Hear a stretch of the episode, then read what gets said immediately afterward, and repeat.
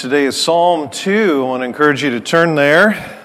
And in fact, to stand as we look at God's holy, inspired, inerrant word, profitable for us for all instruction and righteousness.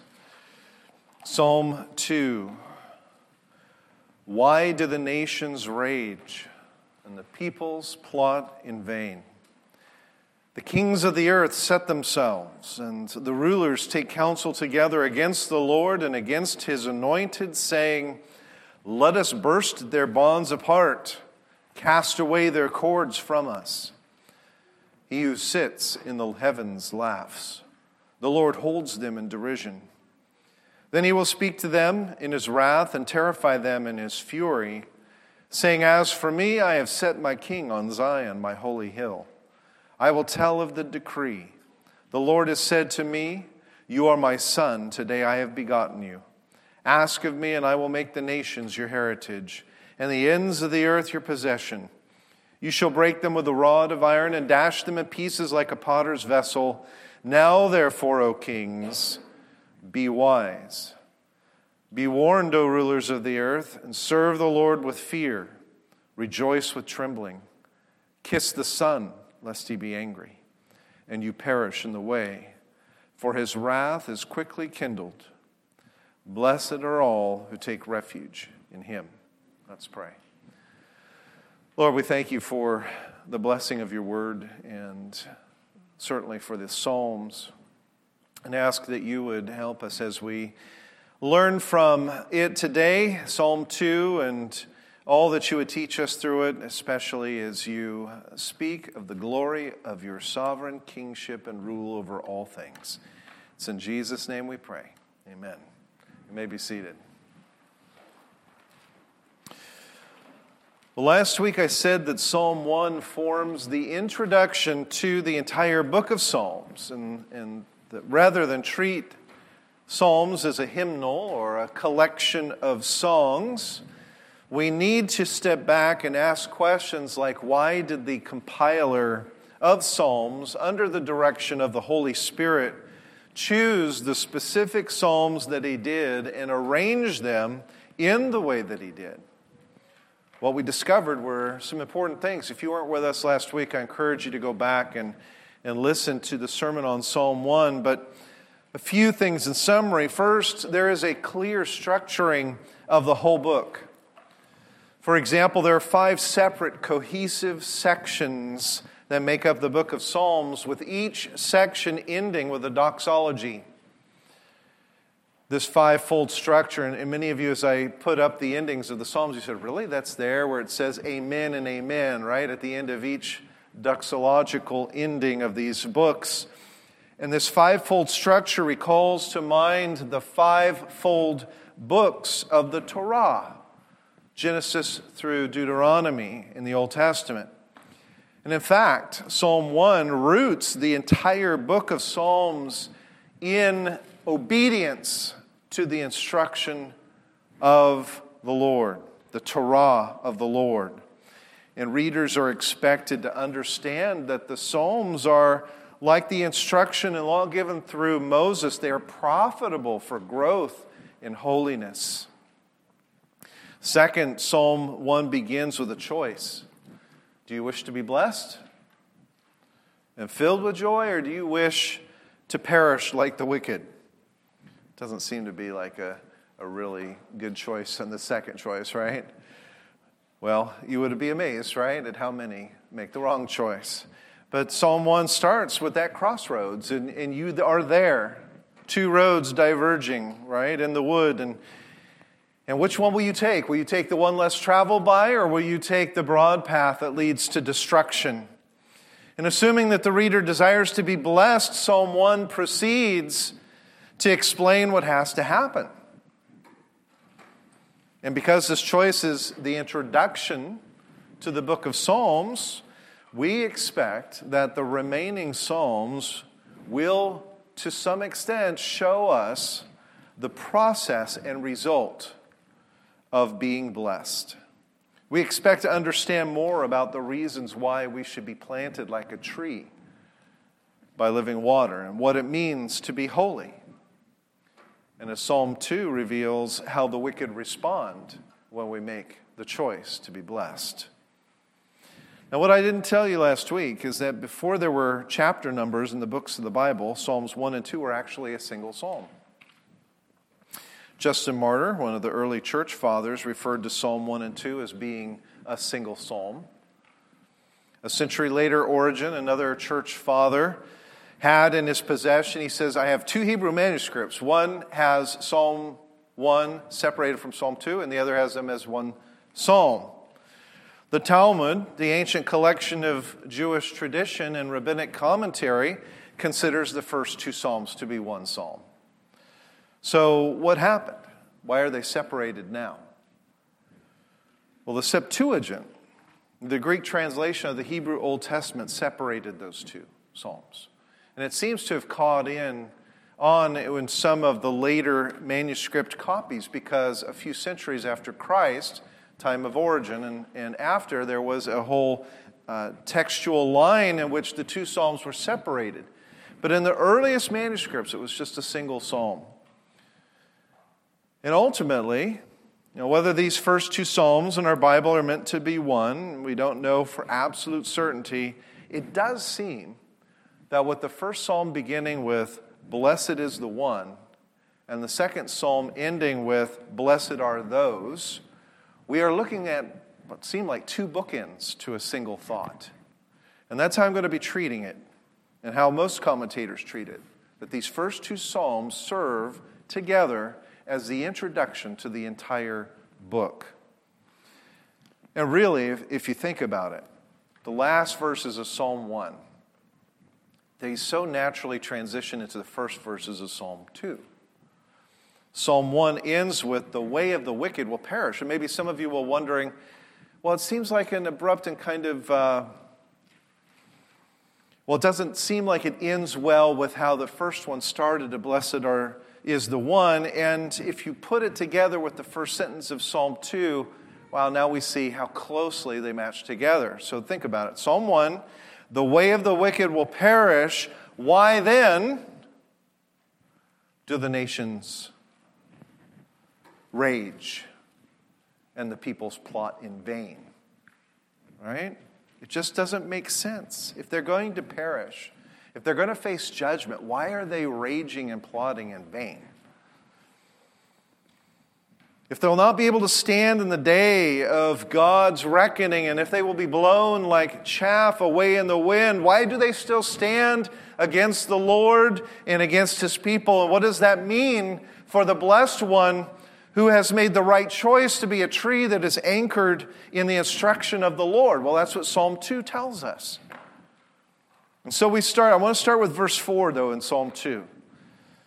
He who sits in the heavens laughs the Lord holds them in derision. And that Hebrew word yashav, which here is translated sit, in some of your other versions, is translated enthroned. And enthroned is actually better because yashav, when referring to kings, means to sit on a throne. And in, so in Psalm 29:10 we read, "The Lord sits enthroned over the flood." Same word there. He sits enthroned as king forever. Over the flood, what, is, what does that mean? Well, the word translated flood is really the whole water supply of the earth that, of course, in Noah's day was used to form the flood. And, and so to say that the Lord sits enthroned over the waters is to say that he is both enthroned in heaven and sovereign over things like weather and the oceans that cover 70% of the surface of the earth. And of course, sitting enthroned in heaven, yes, the most obvious thing is to say he is enthroned over something as amazing and expansive as the waters and that which formed the flood, but he's also obviously king over the land, too, the rest of the 30%. And that's why Psalm 47 8 says, God reigns over the nations. He sits on his holy throne. And so, this sovereign, eternal God, enthroned in heaven and ruling over all the earth, the waters, and the land, is the context for the earlier verses of Psalm 2. And if you look there, verse 2 the, the kings of the earth set themselves, and the rulers take counsel together against the Lord and against his anointed, saying, Let us burst their bonds apart. Let us cast away their cords from us. And when we read the phrases kings of the earth and rulers that's why I start with verse 4, because we have to understand that their authority is subordinate, it's underneath the greater authority of God, who sits enthroned in the heavens.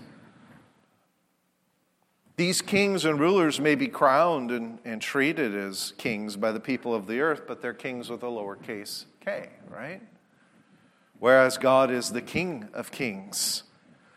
And that's why verse 10 warns these men, these creatures, men who will die, be wise, you kings. And you can almost put those in quotation marks. Be wise, you kings. Be warned, you rulers.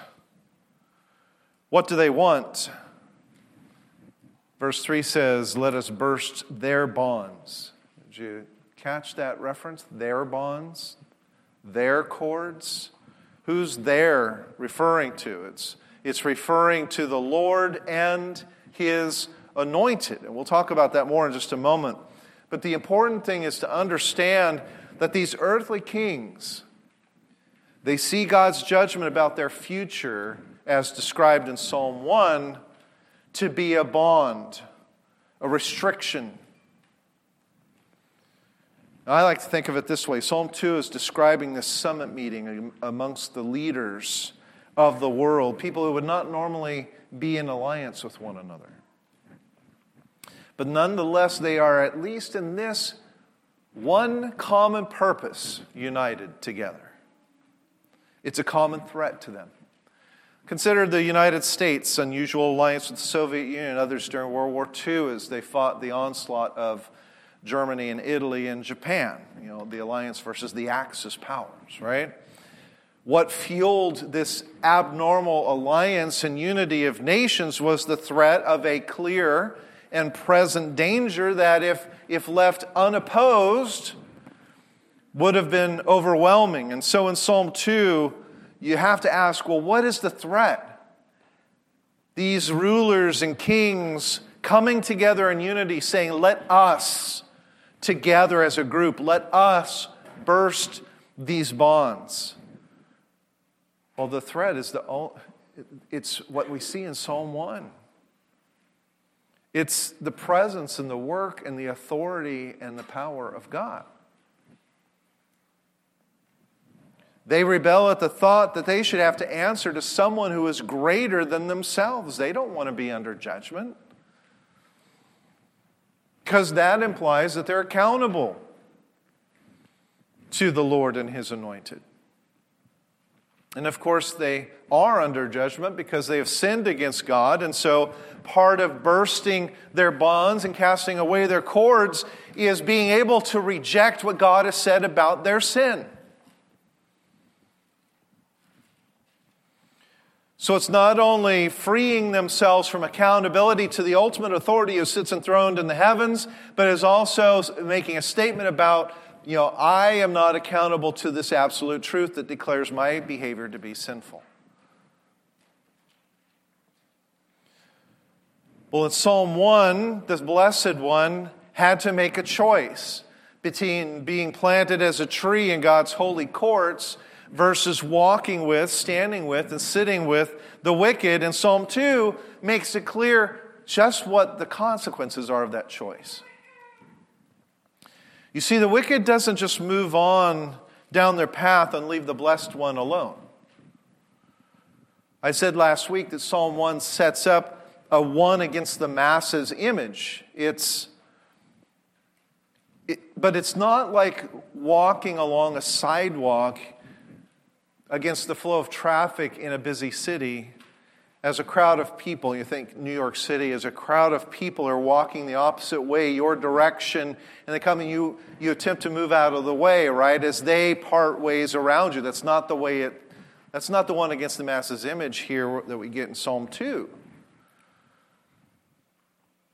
Psalm 2 tells us that the wicked want to do away with the good. They rage and they plot. Foremost, they rage and plot against God and His anointed, but they also rage and plot against everything and everyone that serves God and His anointed, and that means that they rage and plot against you.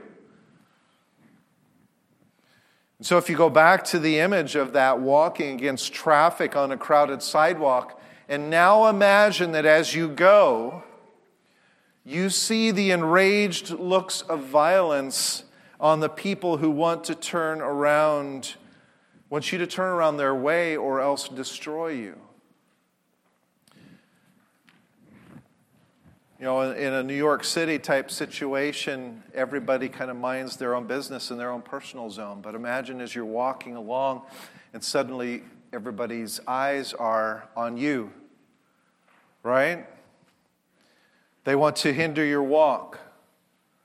They want to trip you up. They want to throw you into the street in front of a moving car. Or go back to the image of the tree and imagine the wicked picking up an axe and trying to chop down the tree. That's what we're talking about. And what is God's response in Psalm 2? Is it a look of dismay? Does he say, There are too many of them? Does he say, run? Pick up your roots and run? What does he do? Verse 4 says he laughs. There's no quaking in the boots. There's no need to hunker down and get in a defensive position. It's just laughter at the thought that the kings and rulers of the earth think that they control anything outside of his permission. And who is the Lord's anointed? The word anointed in Hebrew is Mashiach, which we translate sometimes into the word Messiah. And anointing someone meant to pour oil upon their head and commission them for an important task. It symbolized pouring out the Holy Spirit upon them so that they would be enabled to perform that task for the Lord. And many different people in the Bible were considered to be anointed. Aaron and his sons anointed as priests. Some of the prophets were anointed. Samuel anoints Saul and David as kings. And it's that third category, the kings, that is meant in Psalm 2. And we know that because in verse 6, it says, As for me, I have set my king on Zion, my holy hill. So the question about who is the anointed one is to ask what king is being referenced here in the psalm? Well, according to Acts 4, the author of this psalm is David. And many commentators believe that the psalm was used at David's coronation ceremony. And on that special day, God declared David to be a son. And if you read verses 7 and following, I will tell of the decree. The Lord said to me, You are my son. Today I have begotten you. Ask of me, and I will make the nations your heritage, and the ends of the earth your possession. You shall break them with a rod of iron and dash them in pieces like a potter's vessel. And as God's anointed king, David did become as a son to the Lord. And it was a special relationship, and that God would extend his righteousness through David's reign. David would be a king who would rule as God would rule. And when David ascended the throne, he began to inherit the nations and to rule over them. Some commentators even believe that Psalm 2 was used at every coronation of kings in David's family. Solomon, when he became king, Psalm 2 would have been said, and Rehoboam, and so on. Well, each king indeed was anointed and was called to serve God, regarded as the Lord's son. Even as we read in 1 Chronicles 29, it says Solomon sat on the throne, not of David's dynasty, but on the throne of the Lord as king instead of David his father, and prospered, and all Israel obeyed him. But what's the history of Israel? Many of David's sons do not act as sons of God, do they? They don't rule as God would rule. And the anointing could be removed, even as it was once with Saul. And all of this foreshadows the more perfect Son of David, Jesus Christ. In fact, if we look at a passage from Isaiah 11, verses 1 through 5, we see these shall come, there shall come forth a rod from the stem of Jesse, and a branch shall grow out of his roots.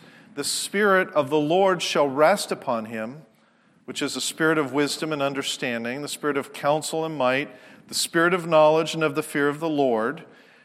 And stop to pause there for a second. I'm going to comment as we read these verses and ask you some questions. What is the passage here of Isaiah saying?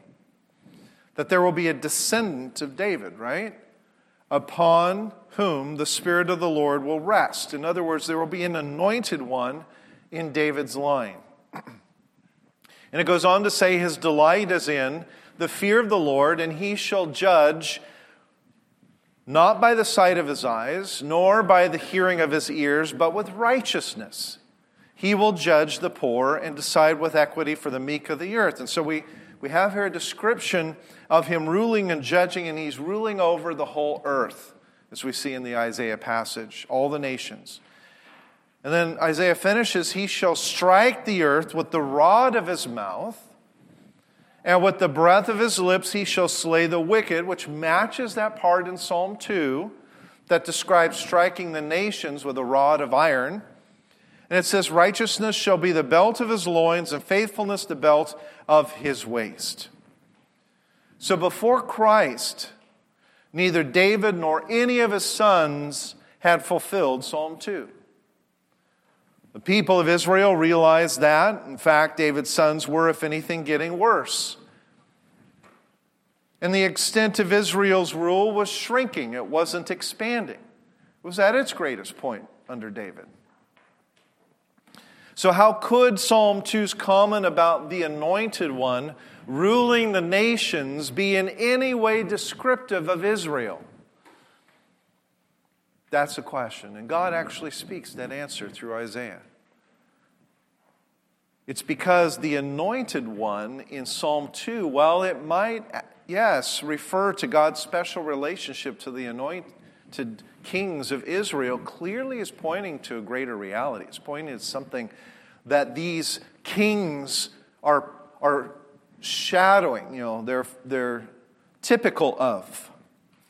There would one day be the anointed one, capital A, capital O, a Messiah who would exceed even David. And his kingdom and his rule through righteousness over all the nations would spread God's reign. Let's read Acts 4, starting with verse 23. When they were released, they went to their friends and reported what they had heard, what the chief priests and the elders had said to them. And when they heard it, they lifted their voices together to God and said, Sovereign Lord, who made the heaven and the earth and the sea and everything in it, who through the mouth of our father David, your servant, said by the Holy Spirit, right? They're quoting Psalm 2 Why did the Gentiles rage and the peoples plot in vain? The kings of the earth set themselves, and the rulers were gathered together against the Lord and against his anointed. For truly in this city they were gathered against your holy servant, Jesus, whom you anointed. And you can see how the apostles connect Jesus to both Psalm 2 and to the expectation of a Messiah. Surely, yes, David may have been speaking most immediately about his own kingship and that of his sons in Psalm 2, but as the apostles recognize, he's speaking by the Holy Spirit, and the Spirit knows the future from the past and the present. The Spirit meant something even more. Jesus would be the Son of God and the Anointed One. And when he was baptized, the Father pronounced him, according to Matthew 4. Here we see, and when Jesus was baptized, immediately he went up from the water, and behold, the heavens opened to him, and he saw the Spirit of God descending like a dove and coming to rest on him. And behold, a voice from heaven said, This is my beloved Son. And we need to be having in the background Psalm 2. This is my beloved Son in whom I am well pleased. And when Jesus rose from the dead after the crucifixion, the evidence of his sonship and the approval by the Father were made clear.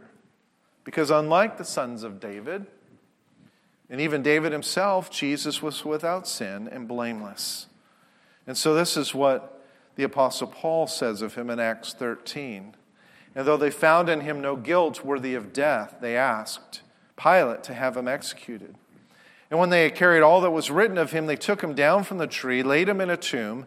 But God raised him from the dead, and for many days he appeared to those who had come up with him from Galilee to Jerusalem, who are now his witnesses to the people. And we bring you the good news that what God promised to the fathers, this is fulfilled to us, their children, by raising Jesus, as also it is written in the second psalm. And again, as I said, the earliest manuscripts don't even have the word second there. you are my son. Today I have begotten you. We must see David saying through the Holy Spirit that the nations rage and plot against the Lord and his anointed, Jesus Christ. And the Lord may laugh in response at the futile raging of rebellious earthly leaders, but this is not an amused laugh. It is a laugh of derision, it says there in verse 4. It is a laugh of anger. Verse 5 says, He will speak to them in His wrath, He will terrify them in His fury. All those who rebel, Jesus will break with a rod of iron. The truth that proceeds from his mouth in righteousness. And so there's the warning given in the final verses. Therefore, O kings, be wise. Be warned, O rulers of the earth, serve the Lord with fear. Rejoice with trembling, kiss the Son, lest he be angry and you perish in the way, for his wrath is quickly kindled. But blessed are all those who take refuge in him. And it may seem odd there to see the phrase kiss the son.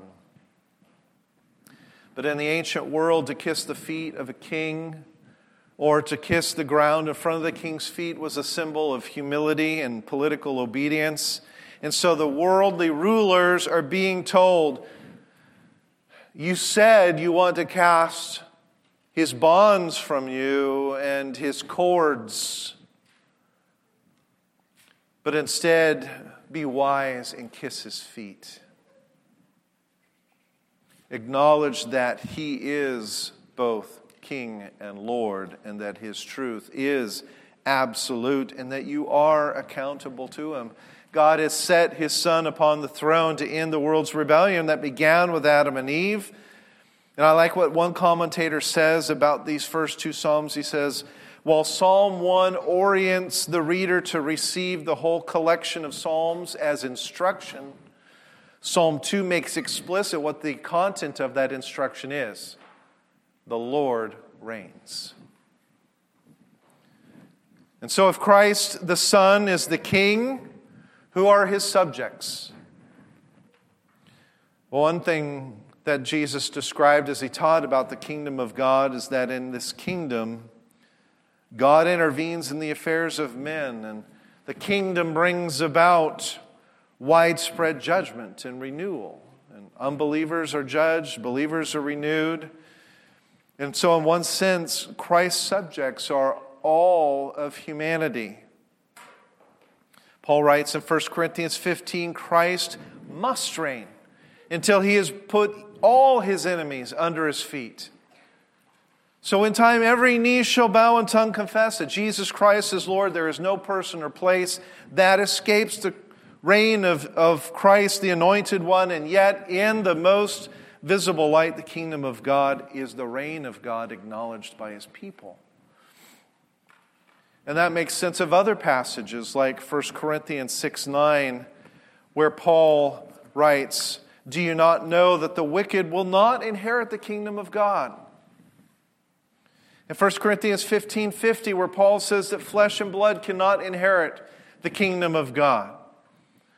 So, yes, every single human being, wicked and righteous alike, are subject to the authority of Christ, and yet, in its fullest, most beautiful, glorious form, as we see in the scriptures, the kingdom of God is, is the reign of God with his people and over his people, and only those called by his name will be present there. That's what Revelation 1 says. To him who loves us and has freed us from our sins by his blood, has made us to be a kingdom and priests to serve his God and Father. To him be glory and power forever and ever. So, we, my friends, you and me, and all who call upon the name of Jesus Christ, we are the kingdom of God. It's a people, a person, more than a geopolitical reality.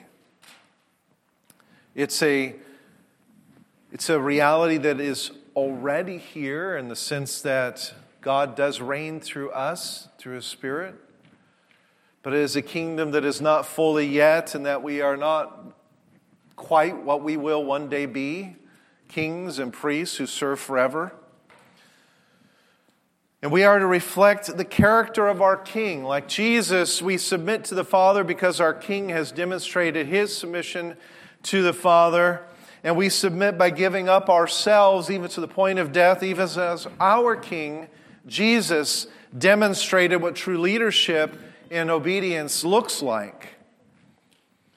And remember that one of the important lessons from Psalm 1 was that the consequences of the choice between standing with the wicked versus standing with the Lord is that the wicked will not stand in the day of judgment, whereas the righteous will be firmly planted. And Psalm 2 expands upon that by saying, standing with the wicked is not just about taking a break, and, and especially you young people, listen to this. Standing and, and sitting with the wicked is not just about living for the moment under your own law and rule, with your own choices, and trying to break the yoke of God's authority. Psalm 2 clearly says that that type of attitude is rebellion against the King of heaven and the one whom he has anointed to reign, Jesus Christ. To listen to the instruction or Torah of God is to embrace the truth that Jesus is the King of kings and the Lord of lords. That is what will lead to being blessed.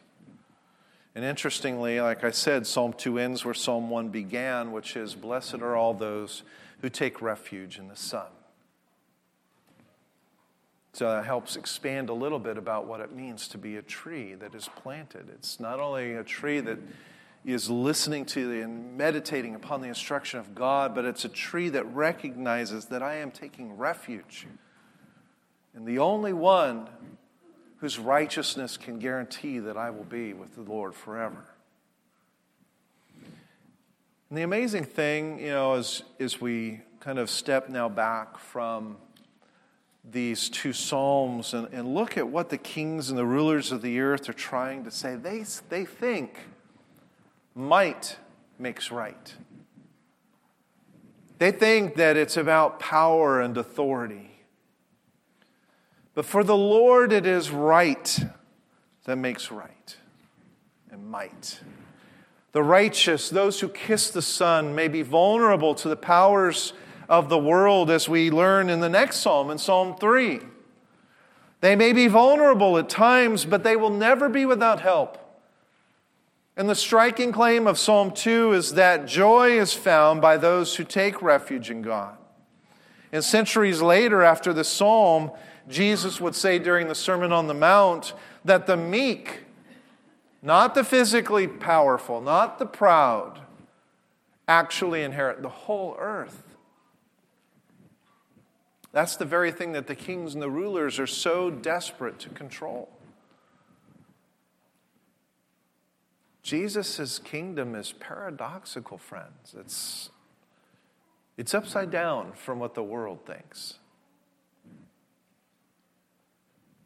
You must be convinced that it is foolish and futile to fight against Christ for your ability to rule your life without consequence and in autonomy.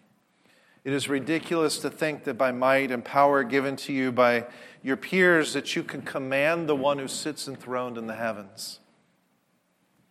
The world hates God's anointed. Will you also fight against him or will you take refuge in him? And if you say, I want to take refuge in Christ, which is really the only choice, as Psalm 1 brought out, he has a mission for you. Even as the Father told the Son that he would make the nations his heritage and the ends of the earth his possession, Jesus has said, You are his ambassador to fulfill that promise. As Matthew 28 shares, all authority has been given to me. The fulfillment of Psalm 2 in heaven and on earth. Therefore, as a result of that commissioning, I now commission you. Go, make disciples of the nations, baptizing them in the name of the Father, Son, and Holy Spirit, and teaching them to observe the things I have commanded you. And lo, I am with you always, even to the end of the age. And so every time you the, fulfill the commission, you're extending Jesus' own fulfillment of Psalm 2. And not only that, but think about how the New Testament describes your own life in Christ. You too have been adopted as sons and daughters. You have been filled and indwelt by the Holy Spirit, which means that you are anointed ones as well. Not anointed with a capital A like Jesus Christ. Your righteousness is the imputed righteousness of the perfect anointed one, but you are anointed ones.